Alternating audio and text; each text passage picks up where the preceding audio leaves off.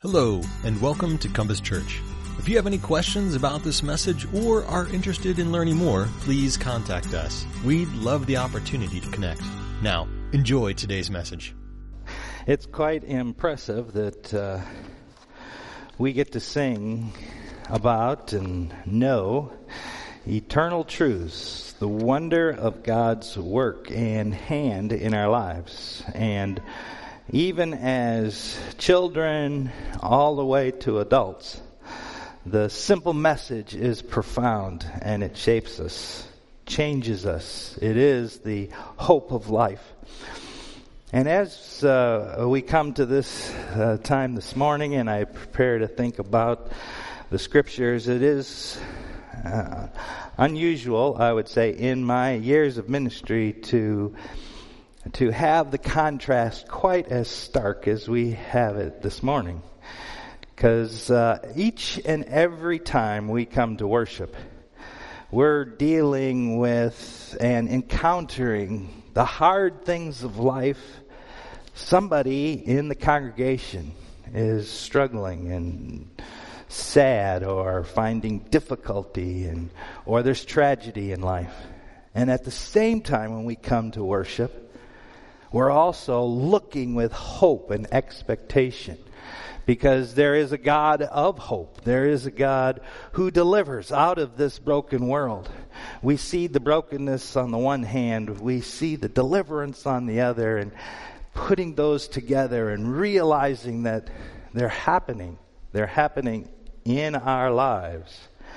But we turn our eyes to what is glorious and what is hopeful. And Jesus, in his coming into this world, came into this broken world. And he took upon himself the brokenness. And we believe that as he went to the cross, he extinguished the power of that brokenness. And one day there will be a total transformation of all creation when everything is brought under the feet of Jesus and restored. So as we enter into this Christmas season, we're celebrating the hope we have that comes from who Jesus is and what he has done. Christmas in its purest form is nothing more than really seeing Jesus. Christian faith is the life of trust in Jesus, in who he is and what he has done. To see his majesty and to follow him in our lives is what Christmas should be about. There was a man, Bob Evans, uh, Edens, excuse me, a man that has a tremendous story. It's a fascinating story. Uh, Bob was blind for 51 years without seeing anything. His world was dark. All he could do was hear sounds and smell smells and try to put the world together. And he had this ailment, this blindness, for 51 years. And while he was in that darkness, he learned Braille. He finished a college degree. He married and had a daughter. He even coached a little league baseball team. I don't know how he did that. But then he underwent this surgery. It was a very intricate surgery. They reattached his retina and they gave him a corneal implant. And he began to see. Can you imagine? Being blind for 51 years and then being able to see? Reading his account was uh, startling. As he saw, he said, he found it overwhelming. I never would have dreamed yellow was so yellow. Yellow, he explained. He doesn't have the words to describe. It's amazing. Red, though, was his favorite color. And you think about, wow, colors, yellow, red. Those are things you can't smell or feel or touch or handle. You have to see them. He said grass was something I had never, I never got used to. He said it always felt like just fuzz. But when he could see, he could see each individual blade of grass like it was a tree growing all by itself, mingled with all other grasses. He said birds flying in the air is spectacular. At night, he'd look up in the stars, and in the sky, see stars and flashes of light. He said, You could never know how wonderful everything is. He's right. Those of us who have lived a lifetime with vision know how wonderful it must be to be given sight. The closest thing that I had was uh, one time uh, uh, I went into an eye doctor and he looked at my eyes. I was about 23 and he said, You're driving like that? And he put on glasses and and I went out at night and I was like, I just was like, I can't believe it. You can actually see the signs down the street and read them. I mean, that, that's about as close as I've come to that. But can you imagine being blind and then being able to see after 51 years? But Bob Edens isn't the only one who has spent a lifetime being really near to something but not seeing it. All of us suffer some kind of blindness. Isn't it amazing that we can be near to things, see things, and yet miss the things that are near to us? I was clearly blind when I was growing up, and I'm, per- I'm sure that probably half of you are too. Uh, just enjoying all the things that my parents gave me the house, the food, the, you know, got the warm bed, and that was all just mine. I was just enjoying it and never realizing how much it cost my parents to make sure that they had those things, provided those things, and supplied those things until I was into my 20s, maybe 30s, I don't know. Um, not until I walked with somebody with cancer did I realize did I really see how difficult that is? Uh, we hear of people that have cancer or something, but not until you walk with them do you really see it. When you have to go to the doctor and, and you're not getting a great prognosis, and you, you get told these, these methods, these, the series of treatments that you can go through and they're challenging and difficult. And it's a long process, not something that can be solved overnight. And the outcome is not assured. Those are hard things. And not until you really look do you see those things. There have been men who have been married to wives for years and have never really looked at the heart of their wife. Or women or parents to children. There are situations in our society where people have been hurt and offended and held down by the majority class, and we don't see those things either. A lot of us have blindness. There are things right near to us that we don't see. Think about how many times you've seen a rainbow in the sky. Uh, the other day I saw two rainbows and there was just hundreds of people just walking by. Like, uh, have you ever stopped to look at a rainbow? How spectacular it is! Every Christmas, I get this sense, and we bring this up a lot. Don't travel through the holidays of Christmas without seeing what's there. Seeing the momentous occasion that brought about Christmas, the thing that we're celebrating and the kids have sung, and we read in the lighting of the Advent candle, Matthew chapter 1, verses 18 through 25. And it begins This is how the birth of Jesus of Nazareth came about. And we're pretty familiar with the story, but I want you to read that and read that and be real familiar. See it, don't overlook it. I would, I guess I want to read it one more time. And let's hear and look intently. Matthew chapter 1, verse 18.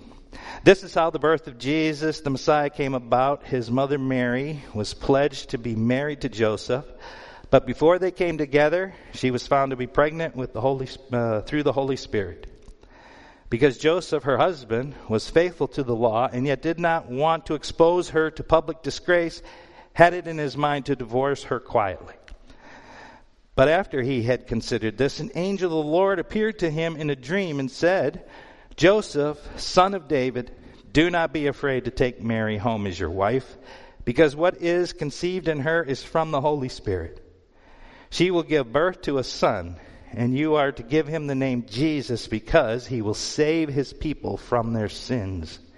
All this took place to fulfill the Lord, what the Lord had said through the prophet. The virgin will conceive and give birth to a son, and they will call him Emmanuel, which means God with us. When Joseph woke up, he did what the angel of the Lord had commanded him and took Mary home as his wife. But he did not consummate their marriage until she gave birth to a son, and he gave him the name Jesus. What we encounter here is the reality of marriage in the first century. First, we should know that there are two stages to marriage. Mary and Joseph were pledged to one another, and that was a common ceremony, usually before the parents and the family members. And about a year later, they would have a, a public ceremony that would make it very similar to our marriage ceremonies in our day. But after that private ceremony, after they pledged to each other, they would actually be called husband and wife, and that's why in the passage it says that they Joseph was considering divorce, divorcing her quietly because there was a commitment already, an expectation that marriage was happening and going to culminate in a marriage. But then it was before that second ceremony that Mary was found to be pregnant, but the angel appears to Joseph and tells him that Mary is going to have a baby, and it's the work of the Holy Spirit that has brought the conception in her. But hear what the angel says. She will give birth to a son, and you are to give him the name Jesus because he will save his people from their sins. And when we're thinking about looking at the words closely, there are a couple of things First, let me jump back to verse 20. It says, But after he had considered this, the angel of the Lord appeared to him in a dream and said, Joseph, son of David. It's important, this context, son of David. Because this shows, as the kids sang in the song, that Jesus is a king. And that kingship comes from a royal line. And that's why Matthew opens the Gospel of Matthew before verse 18 with the genealogy of, of Jesus, beginning with Abraham and coming to King David and ending with Jesus. There is a kingly reign, and Jesus is one that God is bringing into life on this planet through a human body who will be the king.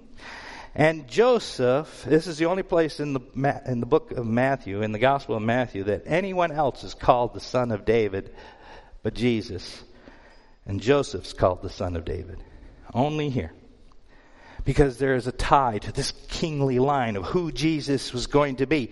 And then notice at the end of verse 21, she will give birth to a son, or verse 21, she will give birth to a son, and you are to give him the name Jesus because he will save his people from their sins. Jesus, the name of Jesus was fairly common in the first century. It wasn't a special name quite like we would expect it to be today. But when people gave the name Jesus to their offspring, it meant a, a confidence in God's salvation, a deliverance that God would bring to his people. And it, it looked forward in hope to being delivered from the Roman imprisonment, the, the Roman occupation, we should say, and the opportunity of finding their own land and their own nation and their own king. But that's not the, the message that the angel puts forth is most important. The message the angel brings as most important is because he will save his people from their sins. This was a bigger message. This was something, a bigger work that was needed by the people of God. And that deliverance, being saved from our sins, is a reality that we still face today. Because we are all broken, because we're all sinners, because we have no way of cleaning ourselves or removing the impact of sin in our lives. We all need a Savior.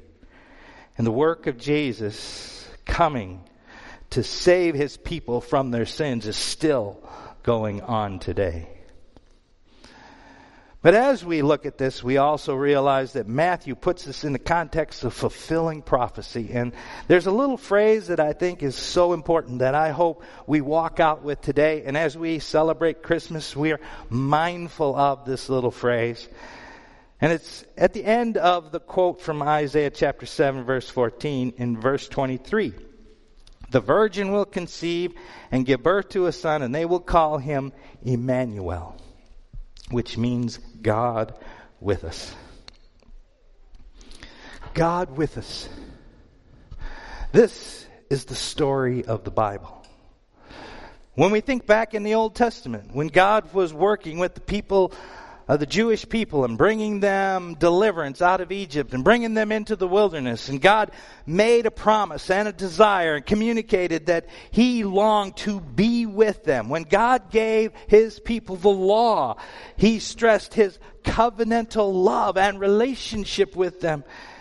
He says, I will walk among you and be your God and you will be my people. God with us the nation was called into a relationship with God where they would experience life with God. God would be their God and He would be their people. He would have connection and interest, guide and direct their lives, uphold them and, and establish them. As we look at these words, Emmanuel, the message of the Bible is that God came to us in Jesus. He came to us to be with us. It has been His longing since the beginning of creation that we, His people, we, His creation, all of His creation, would recognize His grace and His love even after we have gone our own way. The, the message of Jesus is one of pursuit. It is a message of humility. God humbling himself and coming into this world to make connection with us, to be near us, so that we would know who God is and how we can walk with him.